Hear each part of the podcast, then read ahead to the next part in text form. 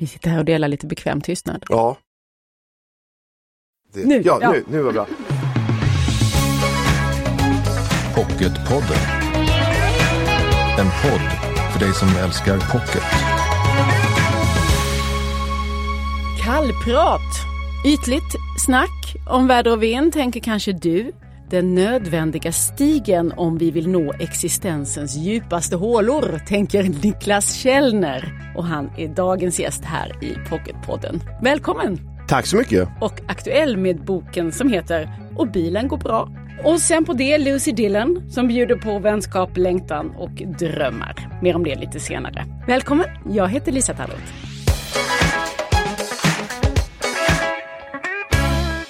Det kanske går snabbast att placera dig om man säger att du var den roliga reportern i Skavlan för några år sedan. Ja, det kan man säga.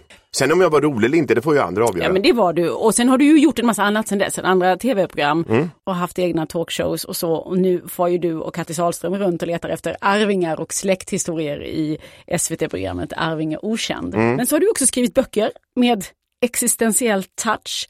Först var det boken Tills man dör lever man och den vi ska prata om nu heter Och bilen går bra.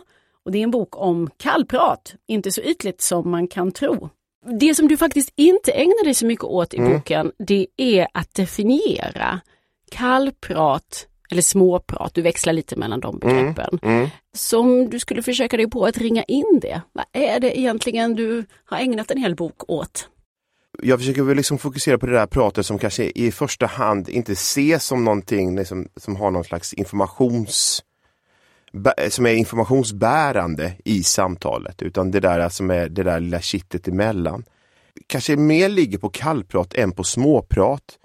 Det, det, egentligen så vill jag liksom fokusera på det där det viktiga första steget eh, snarare. Alltså att det här eh, innan vi kommer in till liksom det, här, det här riktiga pratet. Och kanske också lyfta fram det att det är ganska betydelsefullt, att det, det har sin funktion. För jag upplevde att man fnyste lite åt eh, kallprat och på något sätt ställer det mot att man är egentligen en person som bara gillar att ha vettiga och bra samtal. De som sysslar med kallprat är några som är ytliga människor. Men jag menar att de människorna som sysslar med kallprat, ofta så vill de ju komma någon annanstans. De vill inte bara stå och prata väder. Liksom. Det finns ju kanske några få som bara är intresserade av att prata väder. Men de allra flesta vill ju komma vidare. Är det så, ska jag förstå det som att du också har identifierat ett slags problem här? Eh, det är någonting som eh, skevar i hur vi beter oss, det är därför det behövs en bok där man uppmärksammar kallpratet. Alltså den här idén, jag, jag menar, skulle man säga till mig sådär när jag var runt 20 sådär, ja du ska skriva en bok om kallprat om några år. då, då skulle jag bara, nej det skulle jag aldrig jag tro. Men och så det har ju varit en resa för mig också. Jag har ju tillhört också de här eh, personerna som har liksom, ja, men tyckt så här, raljerat lite över det där håller inte jag på. Jag har stått där svår på en fest och tänkt att så här, jag vill bara prata intressanta samtal. Men det var ju aldrig någon som kom fram till mig. Utan man står ju där själv då med sitt vinglas. Eh, närmar sig ja, man förlåt. säger Ja. döden. Vad tror du om den? Ja, precis. det lyfter aldrig det lyfte aldrig, det lyfte aldrig. Utan man bara såg som svår och ville vara speciell. Eh, men då, då har jag också noterat att, det var- att det var väldigt många andra som också koketterade med att "Ja, men jag är så dålig på att kallprata. Utan, eh, nej, men jag är, och i, i och med att de säger det så vill de också liksom framhålla att de är så mycket intressantare personer.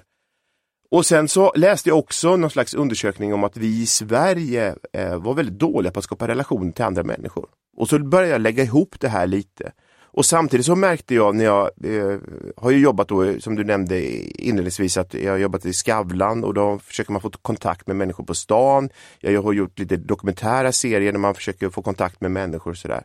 Och då har jag mer och mer börjat använda kallpratet och har förstått liksom så här, vad det öppnar upp någonstans. Och så har jag liksom testat när jag varit ute på semester ibland så har jag börjat kallprata med människor och fått ganska bra historier och liksom, det har vidgat mina perspektiv. Så då, det var då någonstans där jag började tänka sig, men det här måste man ju göra någonting kring. Liksom. Och du undersöker just den där svenska vinkeln lite mer i boken och pratar Mm. med olika slags experter, historiker bland annat. Men vad är det som säger att vi i Sverige just skulle vara särskilt dåliga på det här? Tappade jag hans namn, vad heter han? Lars Trädgård? Ja, Lars Trädgård. Jag intervjuade honom. Jag, jag, alltså jag ville bara koppla han. Dels varför jag var intresserad av att prata med Lars Trädgård var dels att han han har ju eh, bott och, och, verkat i USA väldigt mycket, så han har ju det perspektivet och sen så har han ju formulerat den här svenska statsindividualismen. Och jag tycker den är intressant den där, för ibland så brukar en del säga ja vi är så individualistiska, vi får sådana grafer att vi är individualistiska. Samtidigt så kan man uppleva att vi är liksom också väldigt kollektiva. Eh, och då tycker jag den där definitionen är ganska intressant, så här, den svenska statsindividualismen, att vi har liksom kollektivt har liksom eh, gjort det väldigt bra för oss, att vi kan ta hand om oss själva väldigt mycket. Liksom. Och många av de sakerna är ju fantastiskt bra, liksom, så att vi har möjlighet att kunna studera, vi har möjlighet att få våra äldre kan få bo på äldreboenden och, och liksom med, med, Men det är ett opersonligt kollektiv? Ja, det är ett opersonligt någonstans. Men det där är väldigt bra, men det kan ju göra att vi blir väldigt liksom, ensamma och precis som du säger oberoende från varandra. Och därför så är det kanske lätt för oss att säga, ja men jag kan sitta här och kan gå in på nätet och kolla det här och det här. Jag behöver inte hjälp av min granne. Och eh, den där grannen, eh, grannrelationerna har man ju undersökt till exempel. Och då är det just det där att nej, grannrelationen är inte viktig för oss. Det är ingenting vi prioriterar. Men den är betydelsefull någonstans, har det visat sig. Liksom så. Och det är att man är, liksom, känner sig att man är delaktig i en gemenskap. Liksom. Det är viktigt för den lokala identiteten någonstans.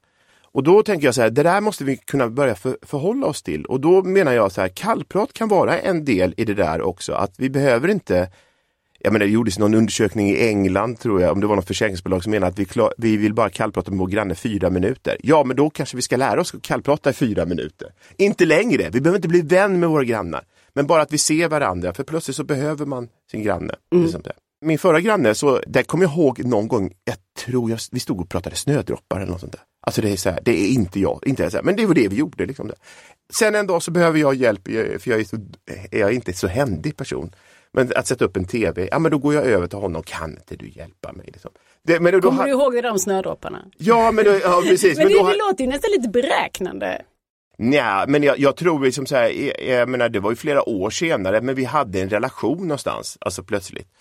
Och jag, jag, tror, jag tror att, eh, ja, jag tror att vi behöver varandra. Sen tror jag också en sak som jag verkligen vill lyfta som vi, eh, jag pratar om sociologen Mark Granowetter som pratar om det här med starka och svaga band.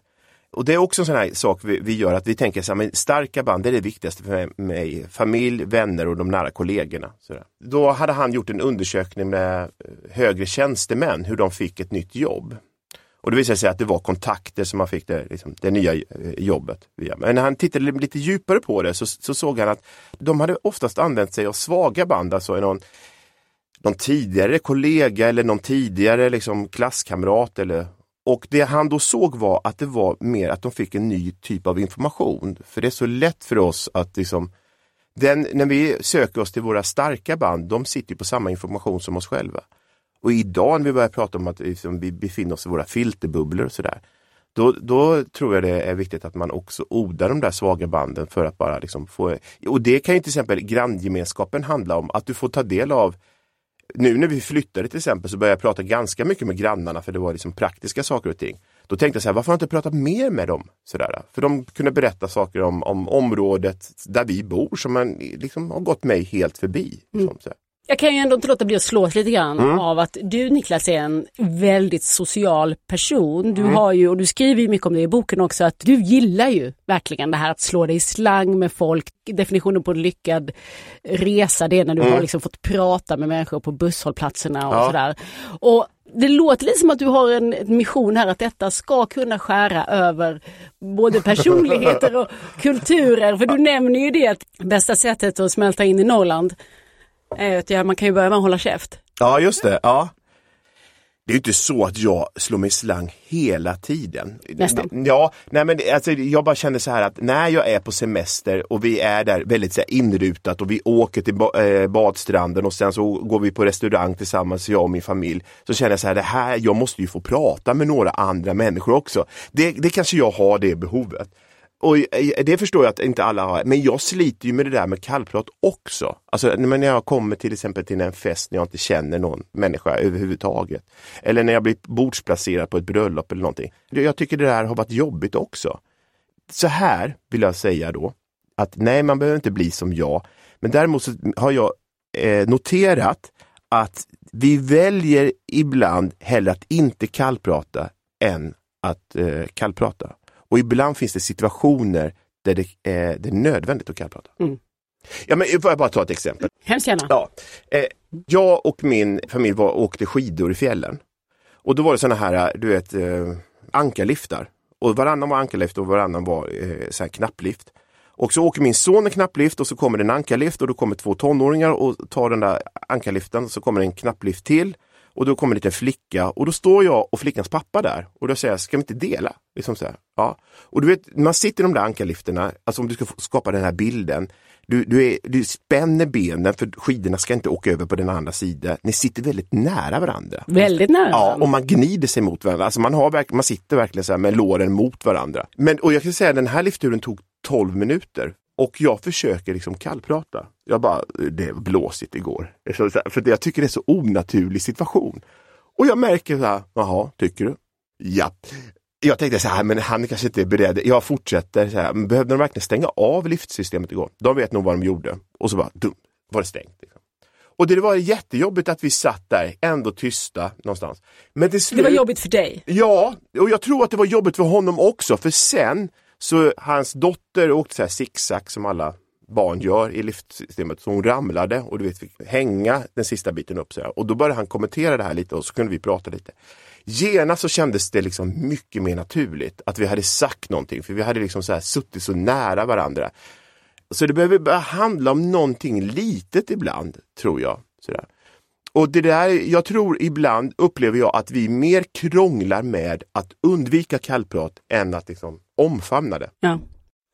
Jag har en, eh, det är en klassförälder som, som varje gång jag ser honom på, liksom på andra sidan skolgården Ja, vrålar Hej! Allt bra eller? gör det! Ja, Jag tycker det, det är inledat kallprat i en situation där man inte behöver. Nej, nej. Däremot eh, har jag mer problem med min frisör som eh, inte säger någonting. Ja. Och det känns liksom inte riktigt Du, rätt. jag har också haft en frisör nyligen som inte sa någonting. Är det inte liksom, ingår inte det i Jo, jobbet? det, det, jo, jag blev väldigt, så jag bytte frisör. Och det tyckte jag var jättejobbigt. Men de skulle kunna plocka upp din bok Ja, det tycker jag. och, och få lite handfasta råd, för Ja. det ger du ju också. Ja, Det finns ju liksom lite knep att ta till. Mm. Ett så handfast tips, eller, och det största misstaget vi faktiskt gör, det är att när man kommer då, till exempel, du, du pratade om den situationen man står och liksom med föräldrar på något föräldramöte eller någonting, eller man träffar någon granne som man knappt eh, liksom känner att man bara, allt bra? Jo, det är bra. Du då? Jo, det är bra.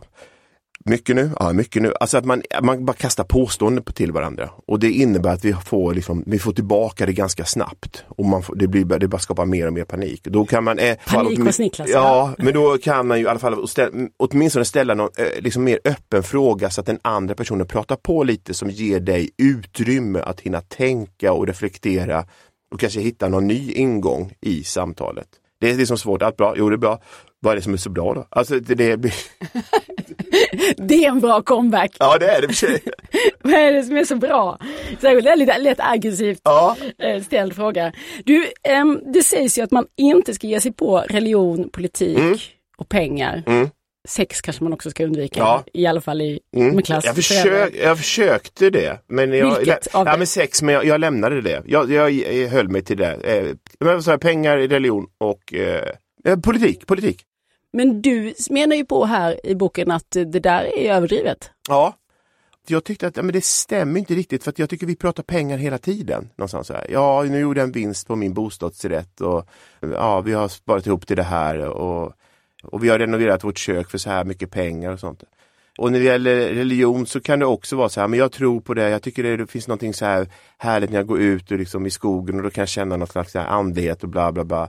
Men min slutsats är, det får inte vara för definitivt. Alltså så här, alltså vi Man får är- inte verkligen tro på något. Nej, precis. Och man får inte säga precis exakt vad man tjänar. Alltså att jag tjänar den här summan. För det är liksom inte förhandlingsbart, för det andra ger ut mer utrymme till, jaha intressant, jag tycker också om att gå i skogen. När vi renoverar, det finns någonting som så här, man kan någonstans enas kring. Men är det så här, nej men jag är buddhist, jaha, det är ju inte jag. Alltså då, då blir det lite, då blir folk lite osäkra. Eller vi har haft en sån konsensuskultur tror jag. Och därför så tror jag att, att vi pratar om det fast det ska inte vara sådär definitivt. För du skriver ju faktiskt om att du själv har erfarenheten. Du är eh, själv troende kristen. Och eh, du skriver om den här beröringsskräcken som vi har i Sverige för att prata om, Ja. om människors tro. Så vad har du fått för reaktioner när du har nämnt det?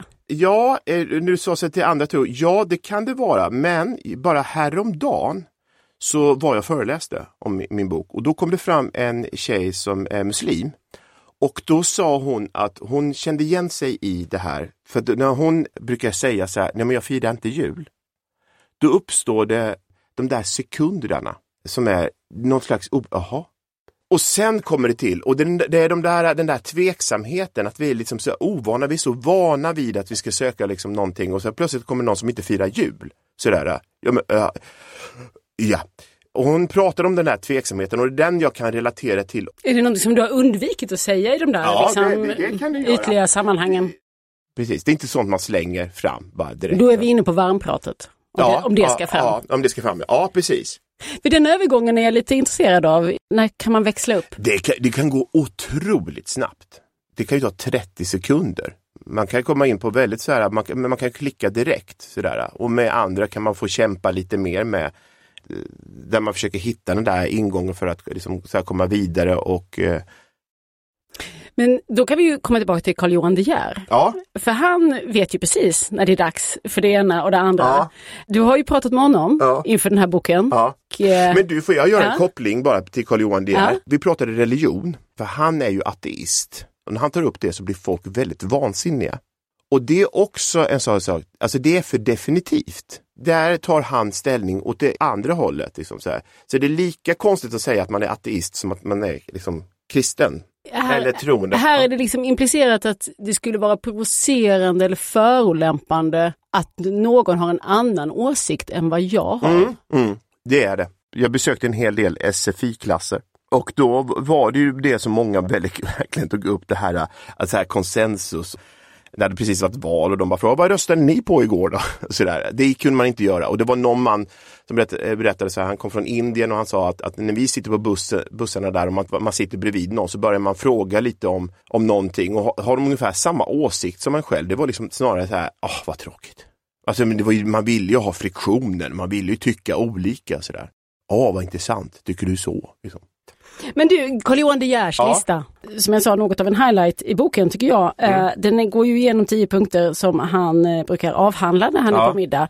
Han får ju panik när det uppstår tystnad, så att han måste hela tiden prata. Alltså han håller på och han pratar och pratar och han associerar till saker och ting hela tiden. Så att han, det är svårt att få tyst på honom. Han har inga problem med förstår. kallprat. Men Mm. han vittnar ju om för dig att eh, det, så enkelt är det inte för ho- honom heller. Utan han, Nej. han behöver ha någon slags mental kom ihåg-lista. Mm. Och den spänner ju från mat över till kläder. Han pratar gärna om kläder, specifikt om Gore-Tex. Ja.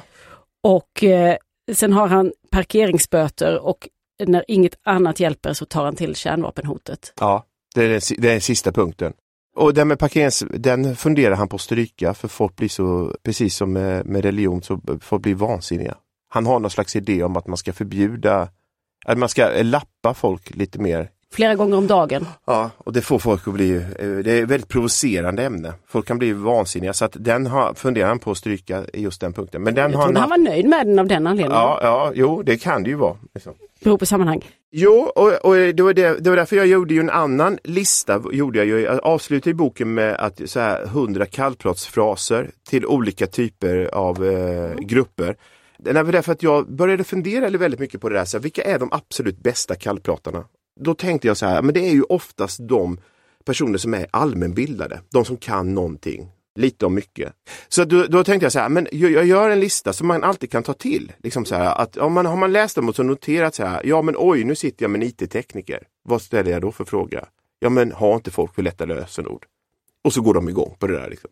Det är ingenting som jag bara suttit och så här, tyckt så här, det här var en kul fråga. Så här, utan jag har också testat. Jag har ringt upp liksom, rörmokare eh, och pratat om Ikeas kranar liksom, med dem så här, och sett, går det här igång? Så, här, så pratar med en gamer. Jag tror att jag i första idén jag hade, men kan man prata om energidricka? Liksom, så. Så då ringde jag upp så här gamingcenter i, jag tror det var Göteborg och sådär. Och då tyckte de att det var lite så här, ja det är lite fördomsfullt att prata energidricka. Vi pratar mer om liksom, hur förbereder du dig för ett LAN? Ja men så, ja då ändrade jag om det där liksom. och så har jag hållit på så. Vilken lundensare ringde du upp för att höra att man skulle prata om John Eivind Svan? ja, det, Trevlig farbror, Mm. absolut. Men du, nog om det. Jag vill höra din lista. Du har, ja, den som äter middag med Niklas här regelbundet, vilka tio ämnen får han eller hon alltid höra? Jag är väldigt upptagen i det, liksom så här, eh, samtiden och spaningar och sånt där. Ja men nu att alla ska hålla på med, gå ut i skogen och hålla på med yoga i skogen och sånt. Jag har liksom bara så här, jag har på något sätt bara insett sådär, jag, men jag är banal för att komma in bara på, de, på, på typ sådana ämnen som jag är intresserad av. Det, det som jag tycker är, som har hjälpt mig mest, det är det här som, alltså att våga vara banal. Prata vädret sådär. Det gjorde jag aldrig förr. Hugga det första som kommer till. Ja, precis. Mm. Bara ta det. För jag ska vidare. Bra, fullt med råd och roligt har man när man läser denna bok också. Och bilen går bra heter den. Ja, men varför heter den så? Det, I min familj så har vi haft det där uttrycket, alltså när samtalet går lite på tomgång. Man kan inte bara använda de stora sedlarna utan ibland lite småmynten också. För att liksom ta någon slags paus. Och så här, man har haft något så här intressant ämne och sen så sitter man där liksom och då är det, ja och bilen går bra. Jo den går bra. Jo, jag har varit inne på service och sånt där. Så håller man på lite och pratar bilen eller någonting. Men eh, och sen så kommer man in på något nytt eh, intressant ämne.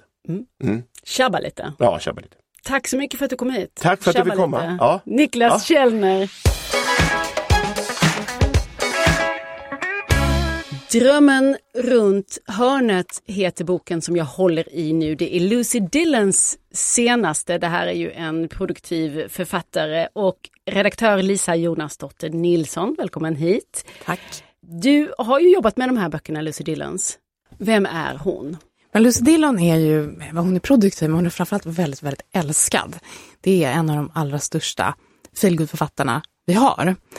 Och hon skriver så här riktigt härliga brittiska feelgood-romaner. Om du, alltså om du tänker på en feelgood-roman så tänker du på Lucy Dillons böcker. Alltså hon är the queen i genren. Och eh, eh jag har funderat en del på vad det är som gör henne så himla bra. Och mycket så här, det är inte särskilt svåra berättelser, men med väldigt mycket hjärta.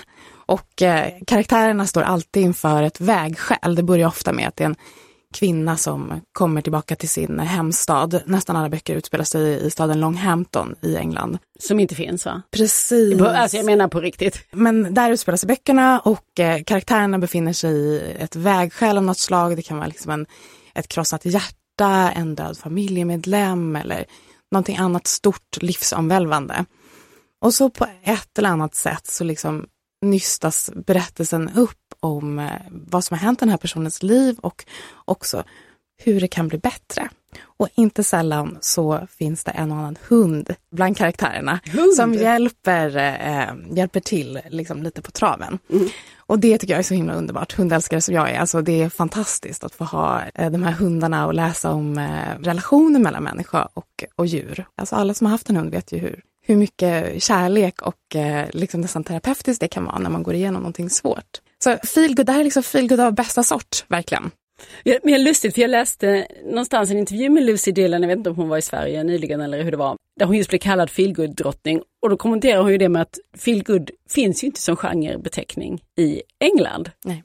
Och det är ju det är verkligen någonting som har boomat här. Och hon fick ett jättestort genombrott i Sverige med boken Ensamma hjärtan och Hemlösa hundar. Jag tror att Lucy Dillon själv har varit eh, lite förvånad över att hon har så stark svensk eh, läsekrets. Det har ju brandats lite i Sverige, liksom feel good är en genre som alla känner till här, även om den inte används eh, internationellt. Men vad säger man där? Vad, säger, vad är hon för slags författare i Storbritannien? Women's fiction pratar man ju mycket om eh, utomlands. Men feel good, inte någon tvekan om det. Hon gillade också det. Hon tyckte själv att det passade väldigt bra. Drömmen runt hörnet är den, den senaste titeln i raden men det finns ett helt gäng Lucy Dillon Pocket om man är sugen på att lära känna den här författaren. Åtta stycken. Tack så mycket Lisa Jonasdotter Nilsson. Tack. Ja, nu är vi inne i julmånaden och nästa fredag när det är Lucia-dagen, då ska vi passande nog prata om romanen 11 nätter före jul. Anna Fredriksson är min gäst då. Till dess, lyssna och läs och följ oss gärna i sociala medier där vi heter Älska Pocket. Och jag heter Lisa Tallroth. Hej hej! Du har lyssnat på Pocketpodden. En podd från Bonnierförlagen.